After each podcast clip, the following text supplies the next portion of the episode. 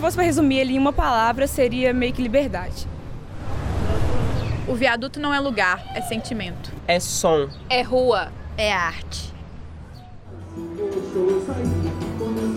Em 1929, nascia no centro de Belo Horizonte o viaduto Santa Teresa, tombado como patrimônio cultural na década grunge nos anos 90.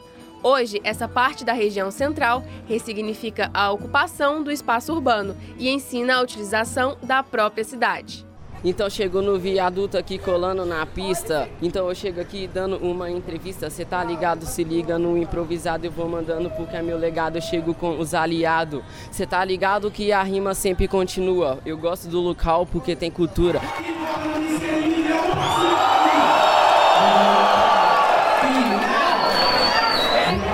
Meu nome é João Vitor, tenho 18 anos.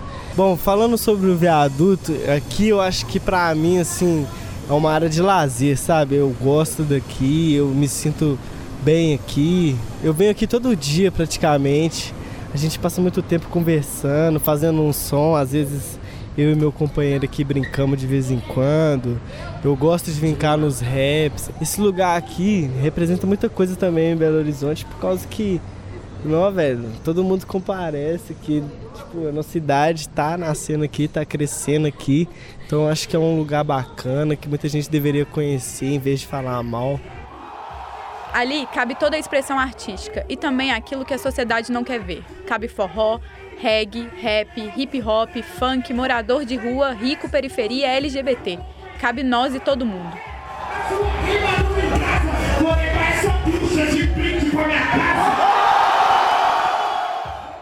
Olha, senhora, a vida de, de morar de rua não é fácil, não. Tem hora que você vai dormir, você quer dormir, você não consegue dormir, porque é uma falsidade demais, é uma violência demais. Você tem que ser tão humilde com as pessoas, tem que saber o que você fala com as pessoas para não ter aquela interpretação, porque dependendo do que você fala, você arruma confusão. E eu sei dormindo, tem hora que a gente não dorme. Meu nome é Laíde Souza. Ontem foi meu aniversário. Eu nasci dia 15 de 11 de 71. Vicente, 53 anos. Ah, a situação do morador de rua é aquela, assim, de sofrimento, discriminação. Tem pessoas que te acolhem, tem pessoas que te discriminam. Mas é o dia a dia nosso que a gente teve algum problema assim, familiar ou pessoal com droga ou com álcool e perdemos nossa família. E a gente encontrou outra família aqui no centro.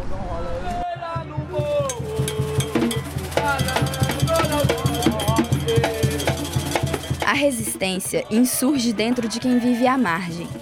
Dizem que o viaduto reúne os marginalizados. Essa resistência reflete na força desse lugar colorido pela pele do povo e pela tinta do picho. O som de lá viaja sem barreira pelo ar e em todas as direções e para qualquer ouvido.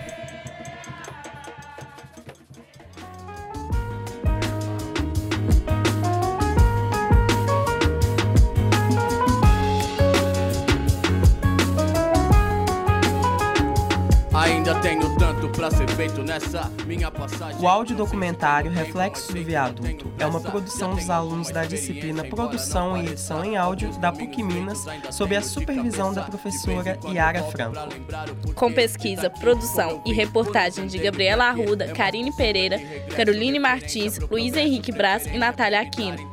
Técnica de Clara Costa, Luna Ferreira e Rafaela Araújo. Gravado no Laboratório de Rádio da PUC Minas em novembro de 2016. Vez mais jovem, mais vivo, motivo-me pra viver e a vida é um bom motivo. Já tive dúvidas sobre a dádiva e o dever. Já escolhi errado e tive que rever pra não ter reprise. Sem crise, melhor é aprender. Tenho que fazer render e não acumular.